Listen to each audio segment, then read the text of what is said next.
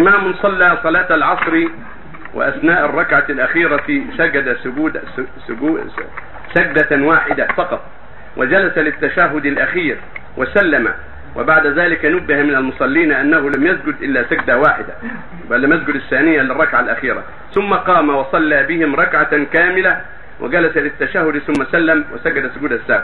هل هذه الصفة هي الصواب؟ نعم، هذا هو المشروع. إذا ترك سجدة وسلم ثم ذكر أو نبه يقوم يأتي بركعة ثم يكمل ثم يسلم ثم يسجد السجدة للسهو بعد السلام أفضل. وإن سجد يا شيخ قبل السلام أجزأ ما في أفضل بعد السلام إذا سلم عن نقص.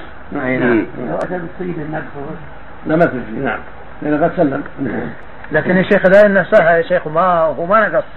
نعم. يعني نقول إنها الآن صلى الظهر وقعد في الثالثة وقال له سبحان الله، هل هو يسلم يا شيخ بعد لا إذا قال سبحان الله. أي نعم، السجود قبل السلام.